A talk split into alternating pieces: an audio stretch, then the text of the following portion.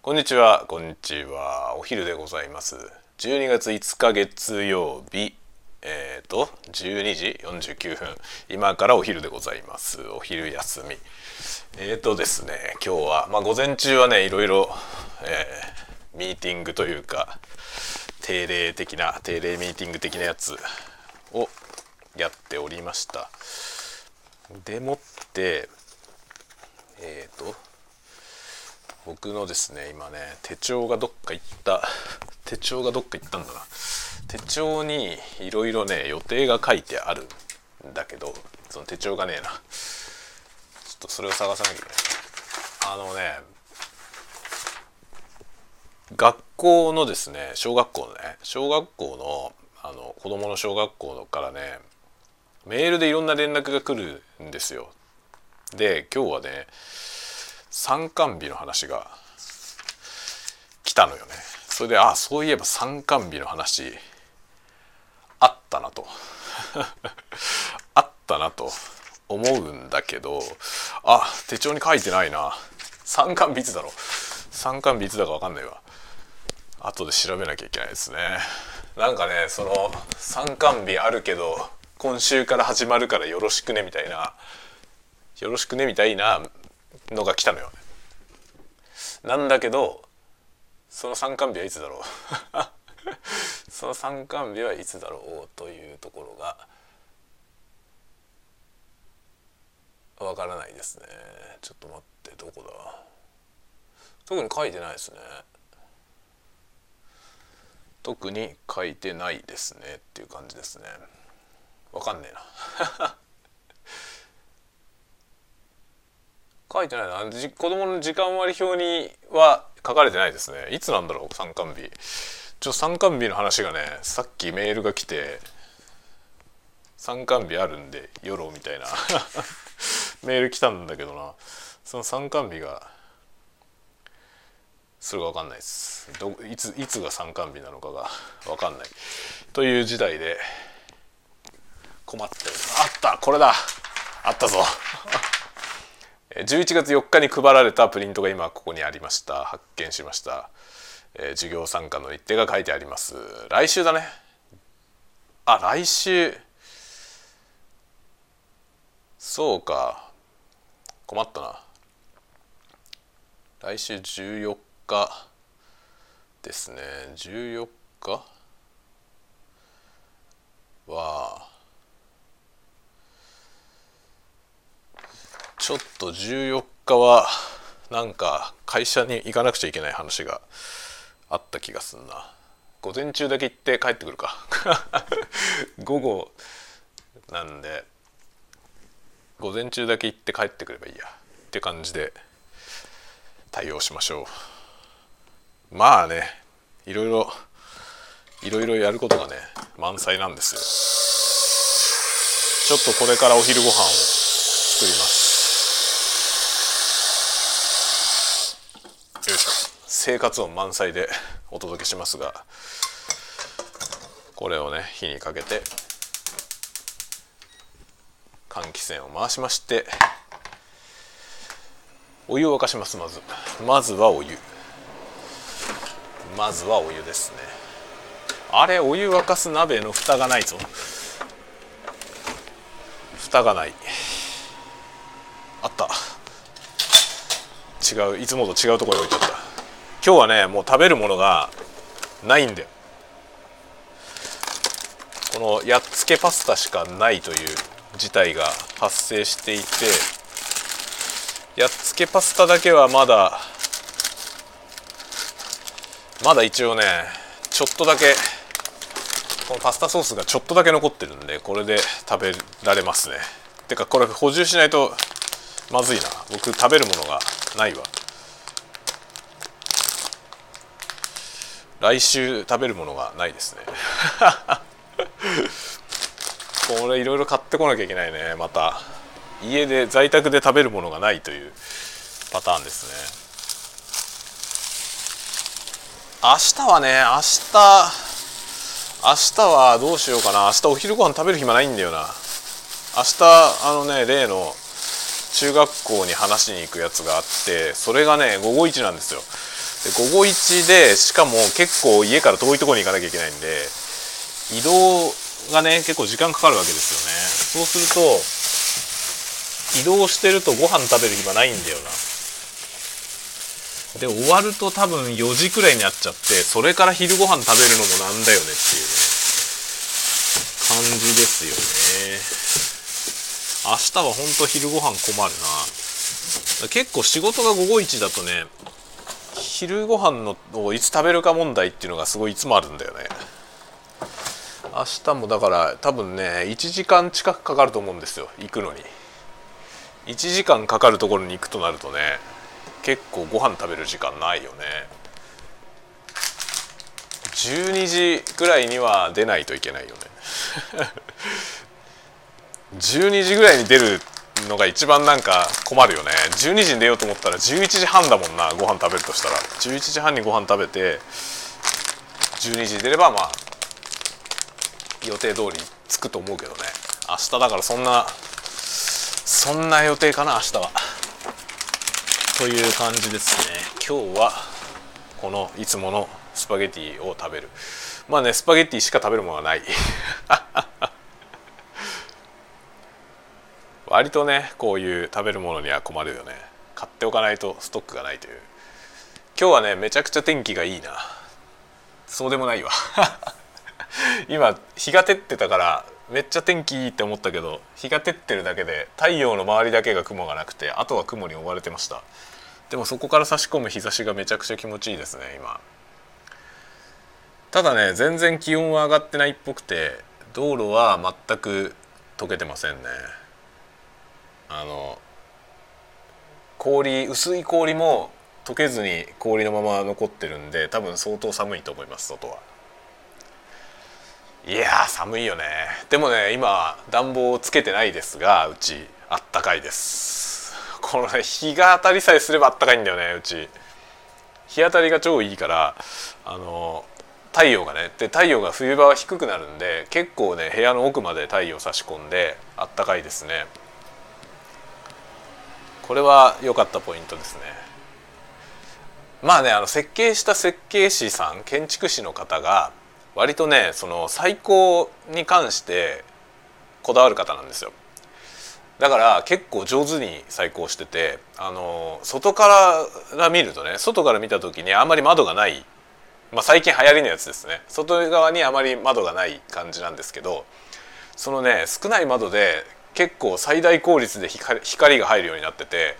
窓が少ない割に明るいんですよね。これはなんかすごいうまいなと思いましたね。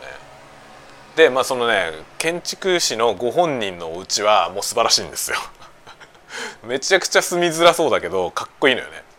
でその人の家はなんとね天井に窓がついてるんですよ。天井に窓がついててそこから光が入るようになってるのでだから電気全くつけなくてもずっと明るいんですよね。夜以外は。なんかめちゃくちゃいいですねああいうのなんか今度自分でねまた 家を建てるようなことがあればないと思うけどあればなんか天井の再興はしたいなと思いますね。まやりたいこといっぱいあるんだよなその本当に前にも話したけどマイホームは1軒目は絶対失敗するのでそのね1軒目の失敗を生かして2軒目を建てたいよねっていう話ですよね。だけど多くの人は2軒目の家を建てるようなことはできないんですよね。だいたい生涯で1軒家はねっていうのが普通だよね。なんとか2軒目を建てられねえかなと思いますけどね。まあ建てらんないよな。僕は別に大富豪じゃないからね。無理ですよね。だけどね家はほんとね一軒建ててみないと分かんないからね。いろんな失敗がこの失敗を糧に次を建てたいよねっていうのはあるね。まあもしくはなんかあれですよね。リフォームする時に大幅にやるかだよね、まあ、家はさどっちみち消耗品だからあのどっかで必ずねリフォームはしなきゃいけないじゃないいろいろガタが来るからその時にちゃんとやればいいかなっていう気はしてますけどね。とかとかですね。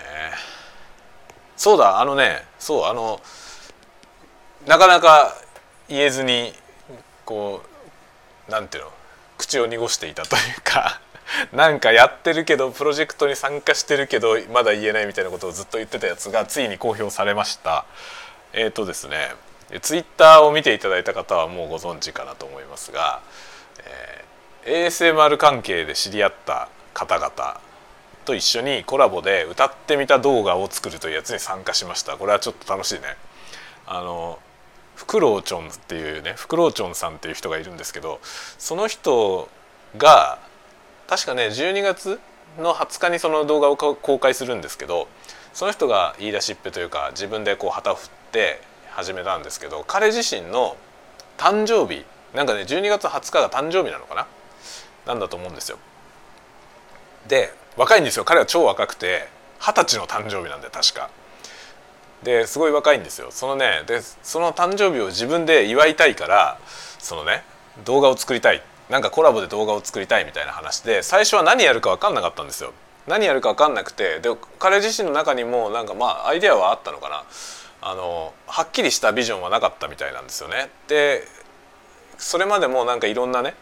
ASMR のコラボ動画とか作ってたらしいんですけど今回は ASMR じゃないやつを作ろうと思うんだけどそれでも協力してくれる人いますかみたいななんか問いかけを投げてたんですよねツイッターで。でそれを僕は本当ね彼を知って直後ぐらいにそれ見たのよね。で、まあ、初めて知ってその直後なんで全然面識もなければ、まあ、全然わかんないですよそのただ YouTube チャンネルをちょっと見ただけなんですよね。なんだけどそれでこっちから連絡して「何何やるにしても面白そうだから参加させてほしいな」って言って DM したんですよね。そしたら参加させてもらえることになってで実は歌ってみたを作りたいみたいなことでほうっていう感じになりましたね。でそのね当初は歌ってみたであることも伏せておこうって話だったからいろいろ伏せてあったんですけど今ね急遽というかあの段階的に情報を出していくけど歌ってみたであることはもう12月の1日に公表しちゃいますっていう話になってで彼自身がアップしましたね。で今1日12月1日から1人ずつ順番に参加者が発表されていってます。僕は3人目として発表されました。3日の日に。っていうようなね動きになっております。でこれからねどんどん参加者が発表されてって何人参加したんだろう。結構な人数参加しました。8人？9人？かな？8人か9人かぐらいその、ね、歌ってみたに参加してる人たちのほかにその音響周りそのね最終的なミックス歌ってみたはもう点でバラバラにみんなから歌ったものが送られてくるのでそれを一本にミックスするそのミキシングをやってくれる方が一人、え、協力者がいてあとは絵を描く人とか、え、動画をね動画編集の方を動画の方をやってくれる人とかいろんな人が参加しててで総勢何名なんだろうな。なんか結構な人数だと思いますね。のコラボになるんですよ。でそういうやつに一応参加してまして僕は歌っただけなんだけどあの参加しましたということで発表されたので僕の方でもそれをリツイートして告知をしております。でまだ何の曲をやったのかはオフレコというかね。まだまだ公表しない。ということになっているので秘密です。秘密ですが皆さん楽しみにしておいてください。多分ねあのどっかのタイミングで確かね何日って言ってたかな。何日だったかの日程が決まってるんですけどそのフクロフクロウチョンさん本人から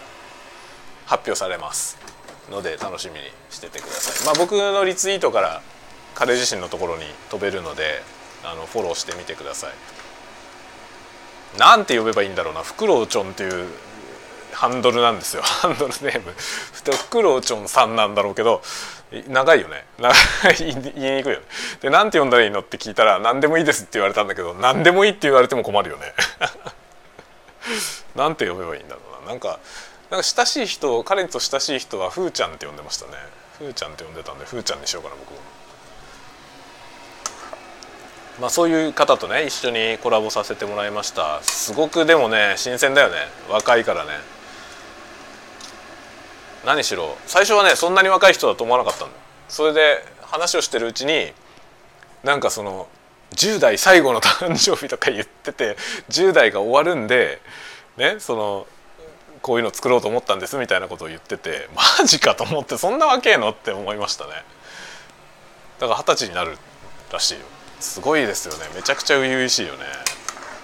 でもすごいなんかね立派な人であの結構ねいろんな他の YouTuber さんとコラボで動画作ったりとかもしてていろんなことされてるんですよ。それで感心してとても感心してもうねあの今回は胸を借りるつもりで参加させてもらいました。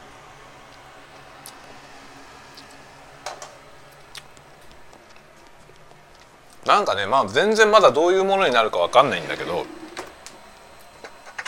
結構難しいんだよねいやその作り方を聞いた時に結構難しいだろうなと思ったんですよそれはですね参加する人たちが全全部まあオンラインの付き合いしかない人たちが多くて多分ほとんどみんなそうなんじゃないかなお互い同士ね。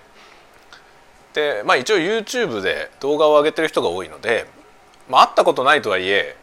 姿もね分かってるその本人が映ってる映像を出してる人に関してはどんな人かは見たことあるからそんなになんか遠い感じはしないんですよね。普段ほとんど交流をしたことがなくてもあんまり遠いイメージはなくてやっぱりなんかビジュアルの力ってすごいよね。その本人の姿を見たことがあって話してる姿を映像で見たことがあるから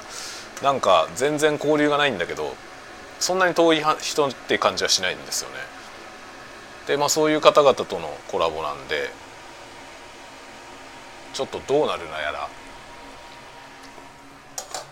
なんともね分かんないけどでその人たちとこのね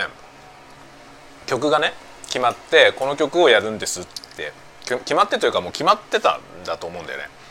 これをやりたいっていうのが本人にあってそしてそのメンバーさんたちにこうこの曲をやりたいですっていう話が来てその後ね全部そのふーちゃん ふーちゃんって呼ばせてもらうけどふーちゃんからあの誰がどこを歌うのかっていうその割り振り？みたいなね。歌詞歌詞カードみたいなやつにそのここをあなたに歌ってほしいですみたいなやつが全部指定されたやつが来てさ。そういうのが来てでここ歌ってほしいですってそれをあの各自で自分で録音してその録音したデータを送ってくれっていう話なんです。これあの DTM とかされる方はこの時点でこれは相当大変そうだなってわかると思うんですけどこれ相当大変ですよね これは相当大変だと思うんだよ。でそそれぞれがさそれぞれの録音環境でその全く統一されてない録音環境で点でに取ってくるそのねデータを合体させて一つのデータにするってことなんですよ。でその参加する人たちがみんな例えばあの僕もねオンラインで曲作りとかやったことありますけどそれはそのバンドのメンバーとかとさやるじゃない？そうするとどういう録音環境でやるかってことも打ち合わせしてで例えば僕らがやってた方法は同じ DAW 同じ DAW ソフトを使ってそのもうその DAW ソフトのデータをやり取りして直接でその別のパートの人が取ってきたデータまあ僕の場合はギターの人が作曲をしてそのギターの人が作った曲のその仮の録音のやつが送られてきてっていうねその仮録音のやつを送られてきてそこに僕がベースを録音して返すみたいなそういうスタイルでやったんだよね。それはさなんかもう録音環境を整えてあるから別に何も問題なくてその取ったデータ渡すだけ。で向こうも送られてきたものが自分が普段使ってるデータなので何らこう難しいことはないわけですよね。その続きの作業をすればいいだけ。なんだけどちょっと今ね平然と喋ってるんだけどあの飛び散りました。パスタソースが飛び散ってちょっとした事故になってるのでちょっと事故を処理しながらそれでも相変わらず喋り続けます。これがねあのライブ感。これがライブ感ですよね。事故る可能性があるというね。放送中に事故が生じる可能性があってでこれはライブ配信じゃないので、ね、別に切って編集したりとかいくらでも可能なんですがしません。なぜならライブ感を重視しますからね。ライブ感を重視するために事故りながら事故り事故った状態を実況しつつ事故処理も実況しつつよいしょ、えー、進めていきたいと思っておりますよ。さて何の話だっけ？今ねパスタソースの事故を処理してたらわけが分からなくなりましたけど。あそうそうその録音環境の話だ。そうね。で録音環境が揃ってさえいればオンラインで別の人とねあの一本の曲をそれぞれの環境で録音してでそれを多重録音して曲を仕上げるみたいなことはもう全然珍しくないんですよね。僕らは本当に 10, 10年以上前20年くらい前にやってたね。20年くらい前からそういうことはやってたんで全然問題はないんですけど今回のケースで難しいのはあの参加する人たちの録音環境が点でバラバラなのとあの大半の人が iPhone で録音するって話だったんですよ。もうどうどうするそれって感じだよね。うまくいくっていうのがすごい不安で大丈夫なのかなって言ってたらあのなんかねその DAW DAW ですよね。DAW とかを使いこなせるその DTM 結構ちゃんと分かる方にミックスをお願いしてるって話でその人がなんかちゃんとあのできる目算があってこういう形式でくれっていう話をしてるのであなるほど大丈夫なんだなって安心ししましたね。そういう次第でした。いやそうしないとね iPhone で録音した音声データだけ送られてきてさそれで集めて合体させるの大変だよねっていうさ感じだからね。で一応なんかその公式のカラオケみたいなやつがあってそのカラオケデータみたいなやつを共有してもらってでそのデータと同じ尺で作ってくださいって話で、まあ、要はそのデータを再生してそれに合わせて録音をしてそのまま渡せば歌い出しのところを揃えればねで自分の歌うパートだけを歌いつつその最初から終わりまで録音は回しといてくださいっていうオーダーだったんですね。まあ、つまりは自分の歌うところだけ歌ってあるけど全尺分あるウェブファイルを作るとっていう話でした。だからカラオケ聴きながら歌って自分の歌うとこ以外のとこは黙っていてでもそのバッキングを聞いて無音の状態を録音するみたいな感じですね。で終わりまで録音してそれを送ってくださいみたいな話になっていました。でまあどういうものが送られてくるかはちょっとねその各自の、まあ、録音環境によってどうなるのかが分かんないからあれなんだけど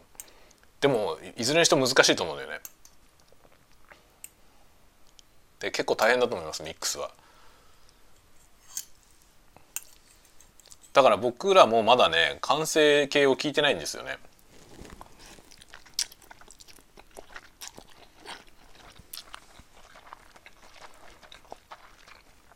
一応録音データは11月の20日締め切りでもう回収済みなんですよ。だからもうミックスの作業してると思いますけど。多分結構大変だろうなと思います。それでそれの発表公開が12月の20日の予定ですね。まあ、20日まで少しずつ情報が解禁されてってだんだん盛り上がっていくので皆さんも是非チェックしてみてください。こういうのってなんかそこから参加していくと楽しいってなるじゃない公開された動画をね公開されてから見るんじゃなくてその公開するように向けてのカウントダウンを一緒に楽しむのが楽しいよね。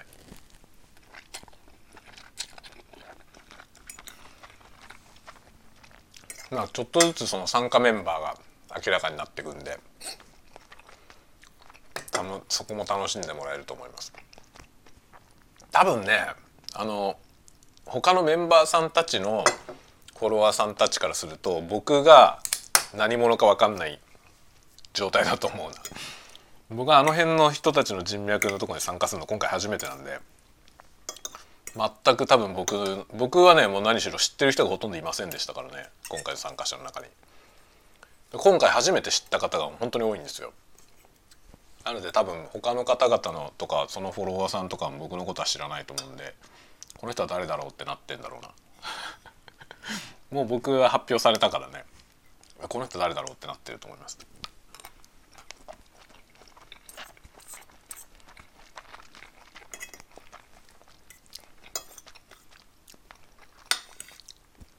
まあでもコラボレーションっていうのはいいよね。お互いウィンウィンなんだよね。あのそれぞれのフォロワーさんはねその自分がフォローしている人のことしか知らないじゃないだけどその人がコラボしてこういう人と一緒にやりましたってなるとそあその人はどういうことやってる人なのって、まあ、興味持ってさ見てくれる人が増えるじゃないですか。だからお互いにそのファン層をね拡大するきっかけになりますよねコラボレーションね。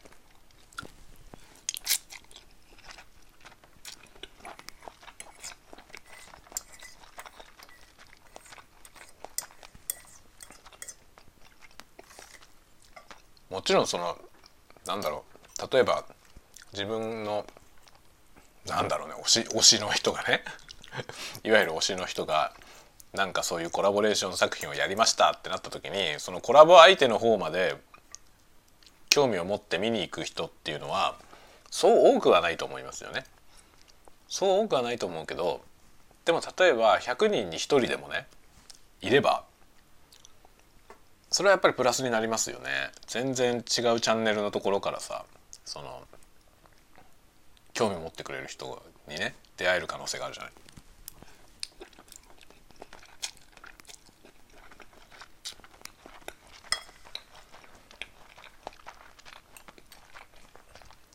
それはちょっと楽しいよなまあでも YouTube 時代のコンテンツの作り方ですよねもう歌ってみたみんなで歌ってみたっていうさその何人もでねしかも10人近くの人たちで一つの歌を歌うみたいなさそれを一回も顔合わせずに作れるっていうのすごいよね。一回もだって誰とも会わないわけだからねメンバーの。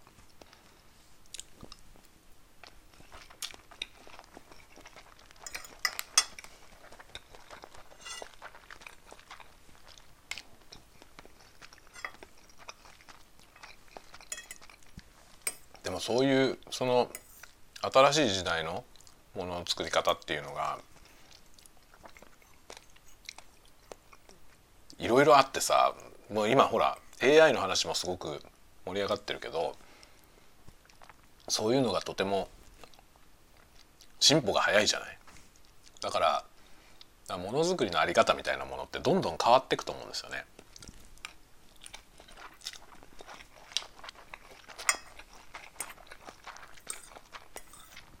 いかにそこにこういち早くそういうものを導入していけるかっていうのは結構重要だよねそういう気がしますね。まあ、AI の話はね僕も結構興味があっていろいろ調べたりね勉強したり詳しい人に話を聞いたりとかしてるんだけど面白いよねすごく面白くて話せることはねいっぱいあるんだけどそれをやりだすと本当にねものすごいマニアックな話になっちゃうんで あんまり深いとこには入らずにあれあの上辺だけ喋っていこうと思いますけどまあ AI はなんだろうなあの変に敬遠しない姿勢で接した方がいいと思うね。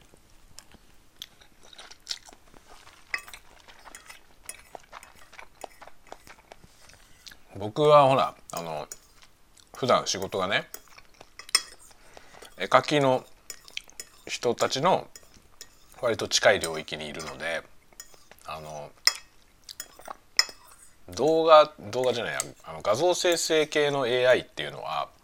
結構その自分が絵を描く人たちにとっては割と脅威として見てる人が多い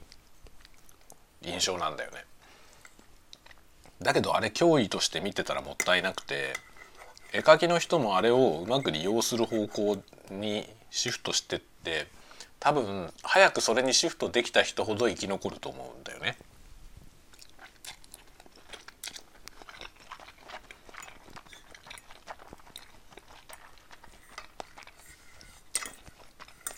多分どの分野もそうなの。どの分野もそうであの AI がさよく AI に仕事が奪われるみたいな話あるんだけどむしろね AI はね新しい仕事を作ると思うんだよね。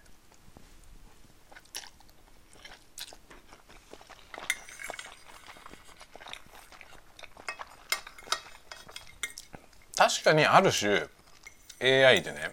あの置き換えられてしまう職業はあると思いますねある範囲には。だけど全部奪われはしない。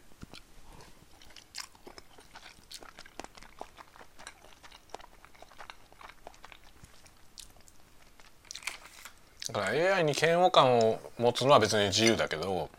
その嫌悪感があるから AI の話は調べないってなるとそれは逆効果なので嫌悪しててもいいけど AI のことは勉強しといた方がいいと思うね。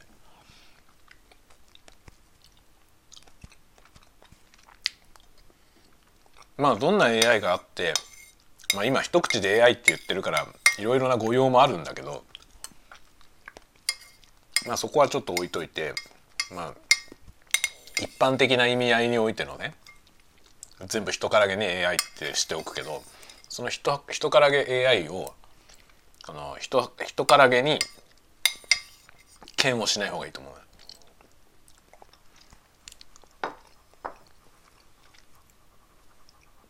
今はあの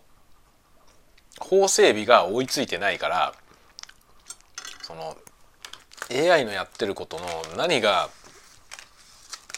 いいのか悪いのかそのどこがイリーガルなのかがはっきり分かんないので、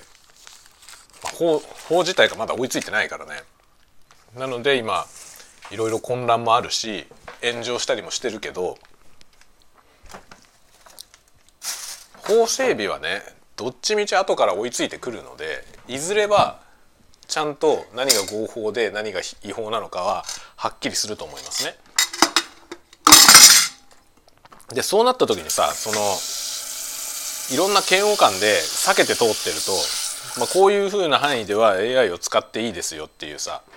でそれは合法とみなされますよっていうのが明確になった時にそれから覚えようと思ってももう遅いよね。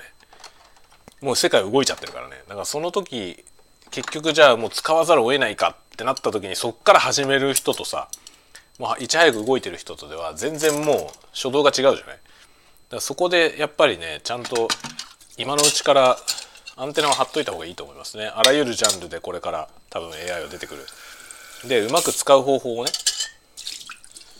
で AI は完璧じゃないじゃん。もういろんなところで言われてるけど AI は全然完璧じゃないからそので特にさその今言われてる AI ってほとんどがその深層学習の深層学習系の AI でそいつらはとにかく学習したものでその何て言うの統計的な結論を出しているようなねそういう挙動をするので何を学習してるかでアウトプットがこう変化していくわけですよね。でこれからはね多分そのねいかに AI を学習させるかどのように学習して AI をチューニングするかっていうねその AI チューナーみたいな仕事が今後は増えてくんじゃないかなっていう気がしますね。結局自分の目的に見合う何ていうの？自分の目的に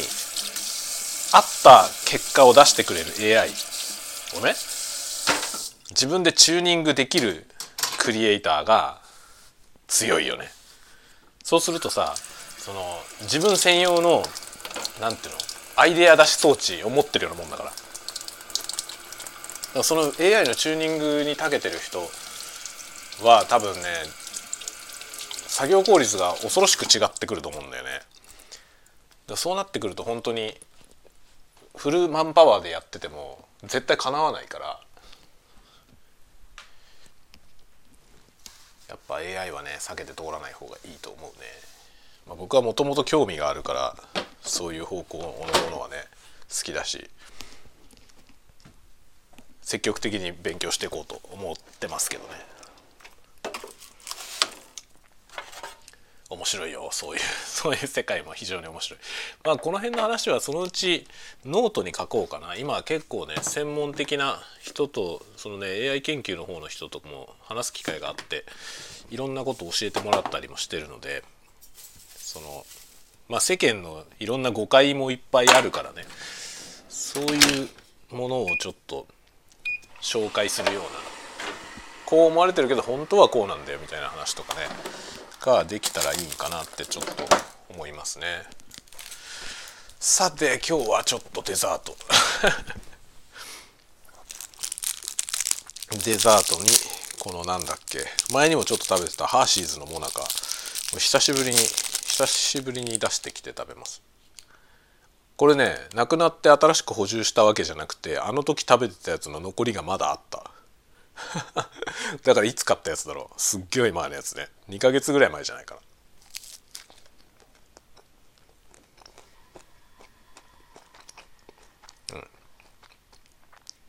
古いけど、まあ、味は何も落ちてないです。まあ冷凍庫に入ってたからね。若干外側に霜が霜が降りてるな。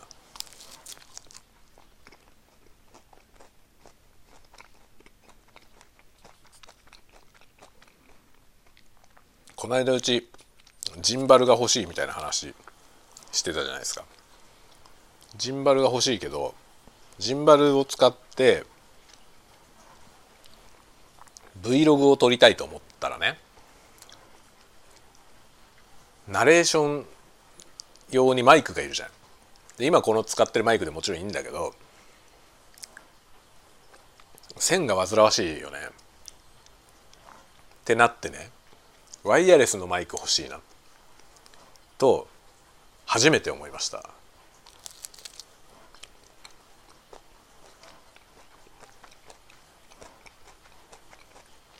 実はねこの僕のやってるスタンド FM のこの昼のね昼休み雑談に関してはケーブルが邪魔だなと思うことがしょっちゅうあるんですよ。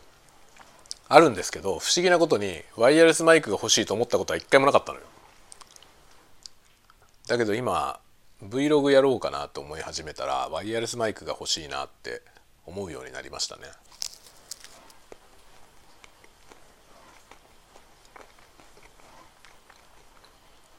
ワイヤレスマイクって大して音が良くない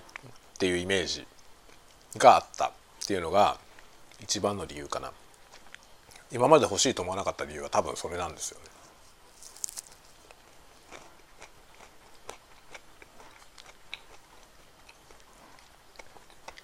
で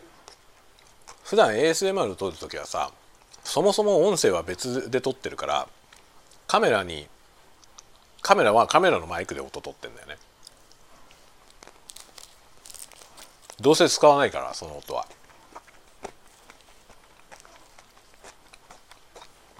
なんだけど Vlog やるとなったら Vlog やるのにその ASMR と同じような仕組みで音取るのはさあまりにも大げさだしそもそも外外で撮る時に面倒くさいんですよね。まあ、外部のあのレコーダーね Zoom のあの VR のやつとかああいうやつをカメラの上に乗っけて撮るっていうのが多分一番の方法になると思うんですけど結局カメラを自分から離して自分の方向けたとした時にカメラのところにマイクがあったらさちょっと離れたらもう話し声遠くなっちゃうじゃない？でそれを考えるとやっぱりマイクは自分の体にくっついてた方がよくてでカメラは離れた場所に置いておきたいってなるともうワイヤレスしかないんですよね。でワイヤレスのマイクでもさちゃんとしたね例えばそのピンマイクみたいなやつでテレビのあのテレビ局でさニュース番組とかで使ってるやつあるじゃない？あのニュースキャスターの人が胸のとこにつけてるマイク。あれってワイヤレスでさワイヤレスマイクになっててで腰のところにトランスミッターがついててで録音コンソールの方に受信機があるみたいなそういう仕組みなんですけどあれは高いのよ。その代わり音が桁外れにいいですよね。あれは音はめちゃくちゃいいんですよ。だからあのニュースキャスターが話しているマイクね。あれワイヤレスだけど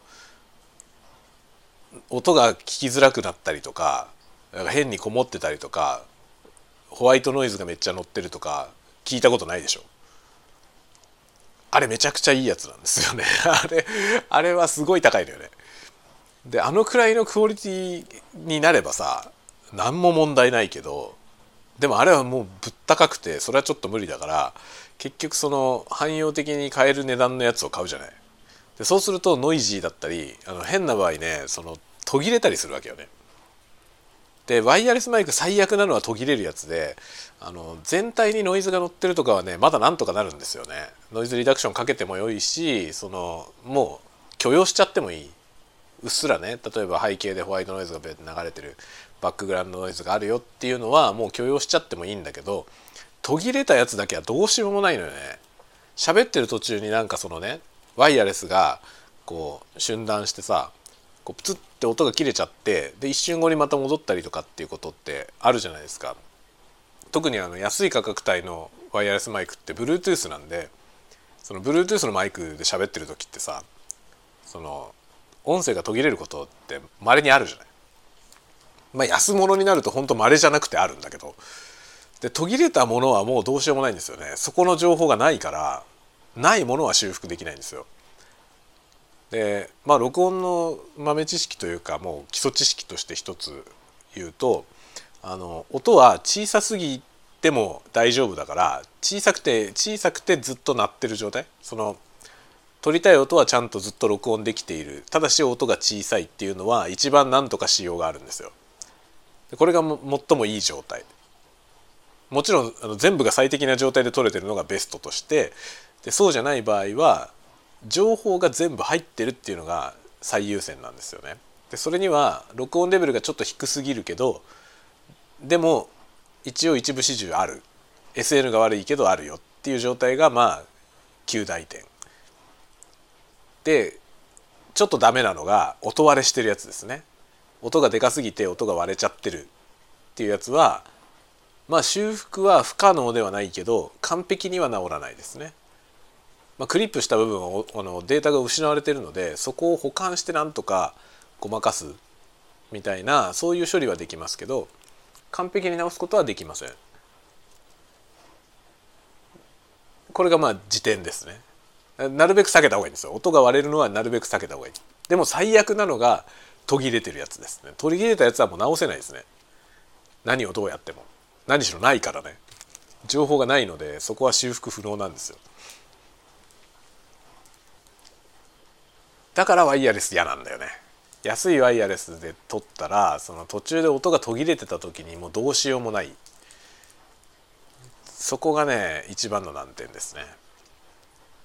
だけど背に花は変えられないというか利便性的にやっぱりあまりにも便利だよね。離れた場所からでも喋れるからね。だから短い素材を取ったりするんだったら喋ってねそのワイヤレスマイクで全然問題ないような気がしますね。ちょっと取ってはモニタリングしておかしかったら取り直すみたいなことをまめにやればね問題ないけどまあ途切れることはまああるよねまあまああるよねっていうことなんだよね。どの程度途切れないで録音できるのかっていうところの情報が知りたいけどなかなかそれをレビューで書いてる人はいなくてまあいないってことは逆にほとんど途切れないのかもしれないけどどうなんだろうなと思いますね。あとメーカーのホームページで見た感じだとそのねデモンストレーションみたいなの入ってたんですけど音は思ったよりもいい。いいけどちょっと当てにならないのはポスト処理をしてる可能性が高いってことですよね。メーカー自身がやってるやつってそういうそういうことするじゃんもちろんね。もちろんしますよね。この機種で撮った音ですって言っててもその機種だけで撮ったとは限らなかったりするじゃない。ポスト処理を何もかけてないとは言ってないとかあるよね。だからまあメーカーのやつはあまり参考にならなくてそういう意味で UGC がいいんだけどでも YouTuber の人たちのやつを見ててもその機能的なところにフォーカスしてるものが多くてこんなことができるこんなことができるっていうところにフォーカスしてる人が多くてそもそもの録音がこんな感じになりますっていうその録音サンプルを見たいけどなかなかそういうの出してる人はいないんですよね。それはちょっとね、まあ、自分がレビュー動画出す時は意識してやっていこうと思いますね。この間あの DR の比較の動画 DR505 と40を比較した動画の時に海外の方からねそのグラウンドノイズのデモをやってる人は全く見たことがなくてこれそれをやってくれてるのがとてもありがたいっていう意見をいただいたんですけどあなるほどって思ったんですよ。あれは偶然ちょっとやってみたんですけどね。最初からやろうと思ってたわけじゃなくて偶然ね喋りながらやってて偶然やってたんですけどそれをなんかそこを評価してもらったんで次からはちょっとそういうのはやろうと思いますね。マイク系のものをレビューする時は。まあ直でつないで何もつけてない状態そのポスト処理もしてない状態でどういう音なのかっていうのを素直に出すっていうね。それはちょっとやった方がいいよねそうしないと必要以上にそのクオリティの高い音を出しちゃうとその商品自体でそんなにクオリティの高い音が取れると思われちゃうからね。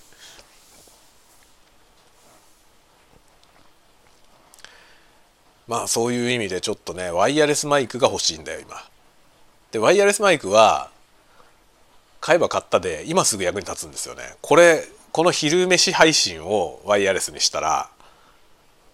スマホはテーブルの上に置いたまま自分はこう流しとかね台所でうろうろしながら何も煩わしさもなく喋れるじゃない。それはちょっといいよね。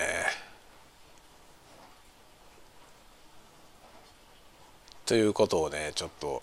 考えてんですよ。ワイヤレスマイクが欲しいなって。でもワイヤレスマイクが欲しいスマホ用のジンバルが欲しいえー、一眼一眼用のジンバルも欲しい。もう全部合わせるとまあ12万円コースぐらいですね。ちょっとでも一眼用のジンバルはね高すぎるので要検討ですよね。試しに買ったけどほとんど使わなかったっつったらあまりにももったいないからね。本当に使うのか問題をもうちょっと吟味した方がいいかなとはちょっと思ってますね。ここら辺はでもほんとさ鶏卵じゃないけどさ持ってりゃ使うって話はあるよね。持ってりゃ使うけどまあでもなきゃじゃあ何困ってんのって言われたら別に困ってるわけではないなみたいなね。ありますよね。ありますよね。って感じですよね。だからまあとりあえずスマホ用のやつを買ってスマホ用のやつでねまあ iPhone がさ僕14を買ったから14プロなんですよね僕の iPhone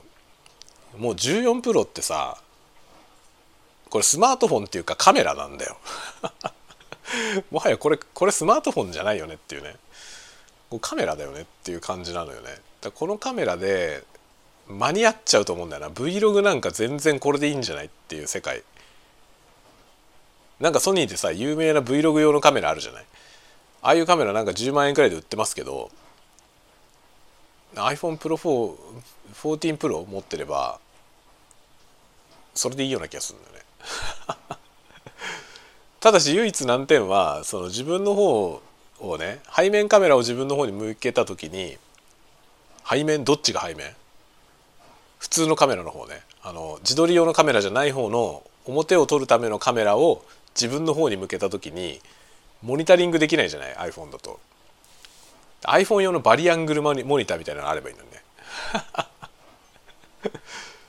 iPhone 用の外部モニターがあればそれ見ながらねできる、まあ、自宅で撮る場合だったらあの HDMI 出せるからね。HDMI で別のモニターに出してそれをモニタリングしながら自撮りは一応できるんだけど。どの範囲が取られてるかがよくわからないっていう問題はあるんだよな。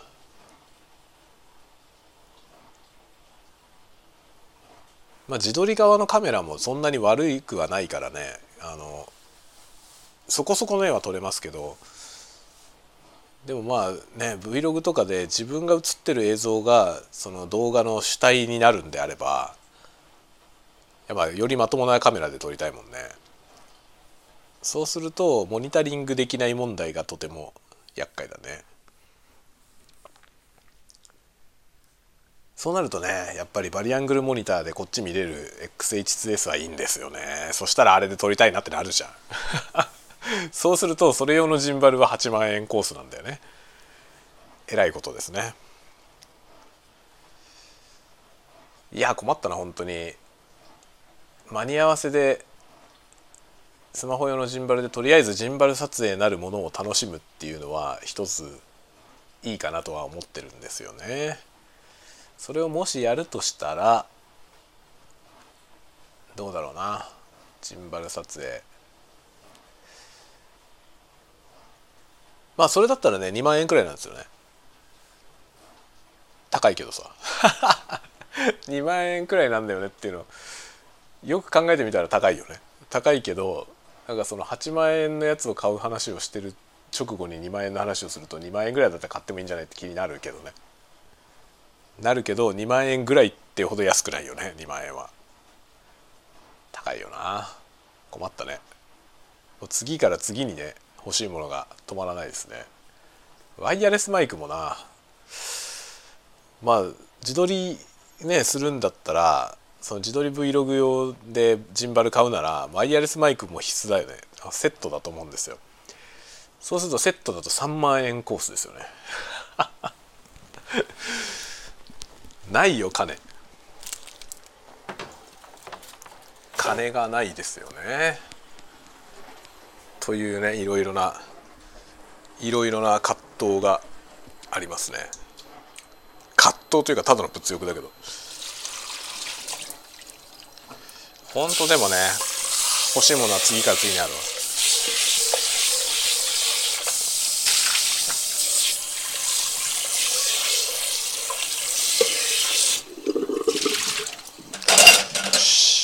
というわけで今日も相変わらず物欲の話をしましたがお昼も食べ終わりまして今回も午後からですね今日の午後も作業に入っていくと感じですかね。ちょっとね厄介なことになってた仕事のね作業の方は実はね昨日昨日今朝か。今朝ちょっとね巧妙が見えました。ちょっと巧妙が見えたんでそれの続きをやってこうかなと今日は思ってますね。なんか先週の仕事でねずっと膠着状態だったんだよね。ずっと膠着状態でなんかそのまあ説明が書いてあって説明読みながらこうね作業してたんだけどそのね説明されているのと違う状態の問題が起きて解決策をいろいろ探しながらやっててで何をやっても解決しないという状況があったんだけど今朝方それがちょっと巧妙が見えましたんでそれを午後はやろうかなと思っているところです。ではまたまた今度ですね。今日はどうしよう夜は、まあ、納品は終わったんで今日はあれだな。タスカムのレビューのやつをやります。動画撮ろうかな。動画撮るかもしれません。はい。まあちょっとそれには部屋を片付けなきゃいけないんで部屋の片付けもします。はい。ということで早く終業しねえかな。終業時間が待ち遠しいですね、えー、まだでも午後が始まったばかりなんで今1時1時40何分ですね。ここから午後の部頑張ります。ではではまた次回お会いしましょう。またね。